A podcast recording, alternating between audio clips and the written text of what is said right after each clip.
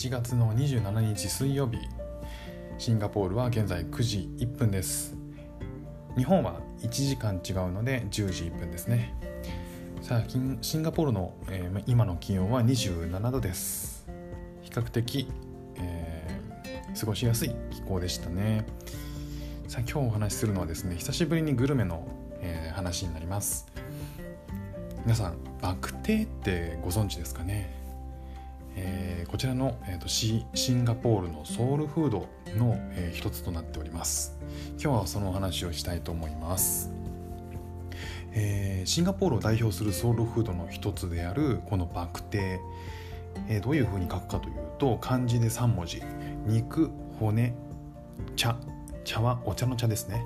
でその3文字でバクテーというふうに読みます。どういう料理かと言いますと、えー、ぶつ切りの豚あばら肉。これが、えー、皮付きですね。でそれの内臓肉を漢方薬に用いるスパイスと中国醤油で煮込んだスープの料理ですね。まあ本当にこうスープメインスープのに、えー、浸ったお肉を食べるという料理になりますでこのお肉っていうのは解体後に余った骨付き肉を使うということでコストが安くてその上栄養がたっぷり詰まってるということで、えー、昔から、えー、こちらの人々に親しまれていたということなんですね。でその昔ですね中国大陸から、え、やってきたこうシンガポールにやってきた労働者たちが力をつけるために朝食にしてたとかっていうふうに言われてるみたいですね。でそれが今では、えーと、朝ごはんとしてだけじゃなくて昼食だったり夜ご飯、えー、もしくは、えーと深夜に飲んだ後の締めとして、えー、親しまれているらしいです。さあ、えーと、僕が今回行ったのはソンファバクテっていうお店ですね、えーと、家の近くの、えー、モールに入っていて、えー、そこに行ってみました。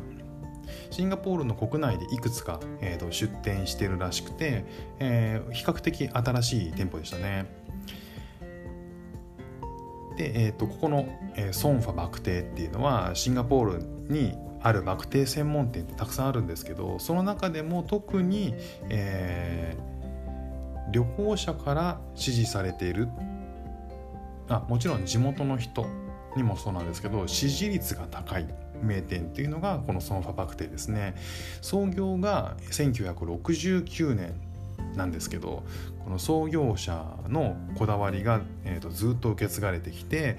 もともと家族で屋台を経営してたらしいんですね。それがみるみる大きくなって今は、えー、十何店舗かな、えー、展開する人気店になったようです。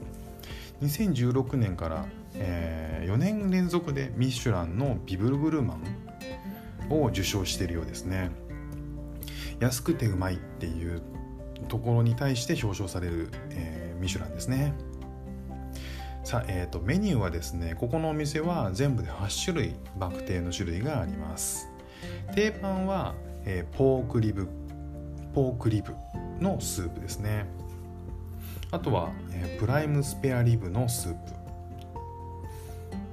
えー、他にはプレプレミアムロアンリブスープ。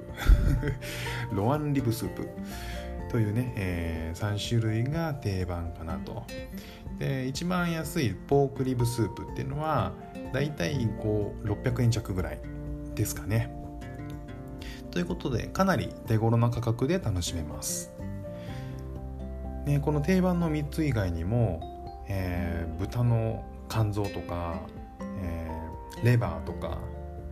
いろんな、えー、ものを使ったスープだったり魚な魚のスープなんかも、えー、アレンジとしては置いてありますね。さあ、えー、味なんですけどもこのソンファバクテの、えー、バクテはですね毎朝届く新鮮な豚肉のみを使っているということなんですが、えー、漢方とスパイスの香りがまず効いてます、えー、豚肉のうまみがたっぷり染み出たスープが、えー、全然臭みを感じないんですね。で飲んでみるとさっぱりしてるんですよ。だけどコクがあってなんとも絶妙な感じでしたね。でニンニクが粒ごとですねゴロゴロって入ってるんですよ。でもうニンニクそのものを炒めつつ、えー、煮込みつつ豚肉も煮込んでいてもうその時点で食欲がもう止まらないですよね。で、えー、さらにスープにはピリッと効いてる胡椒がアクセントになっているのでもう食欲がどんどん刺激されて、えー、一度食べたらですねやみつきになる味ですねこれは。複雑ではないんですけど味自体。あのもうすごくシンプルなんだけど、えー、出汁がとんでもなく効いてて、えー、めちゃめちゃご飯が進むんですよね。でこの煮込まれているニンニクっていうのはもうきっちり煮込んでるのですでに臭みが取れてます。だからニンニクはそのまま食べるっていう感じですね。なのでもうこの、えー、ニンニクがあって骨付き肉が入っててずっと煮込んでて、えーと、薬膳が入ってるっていう薬膳ベースの、えー、スープでっていうのでもうその時点でもうスタミナが全開になりそうですよね。入ってるお肉自体はもうじっくり煮込まれてるんでこの豚肉ホロホロです。で出汁を吸い吸って吸って吸った肉がうまいんですよね。でその骨付き肉をも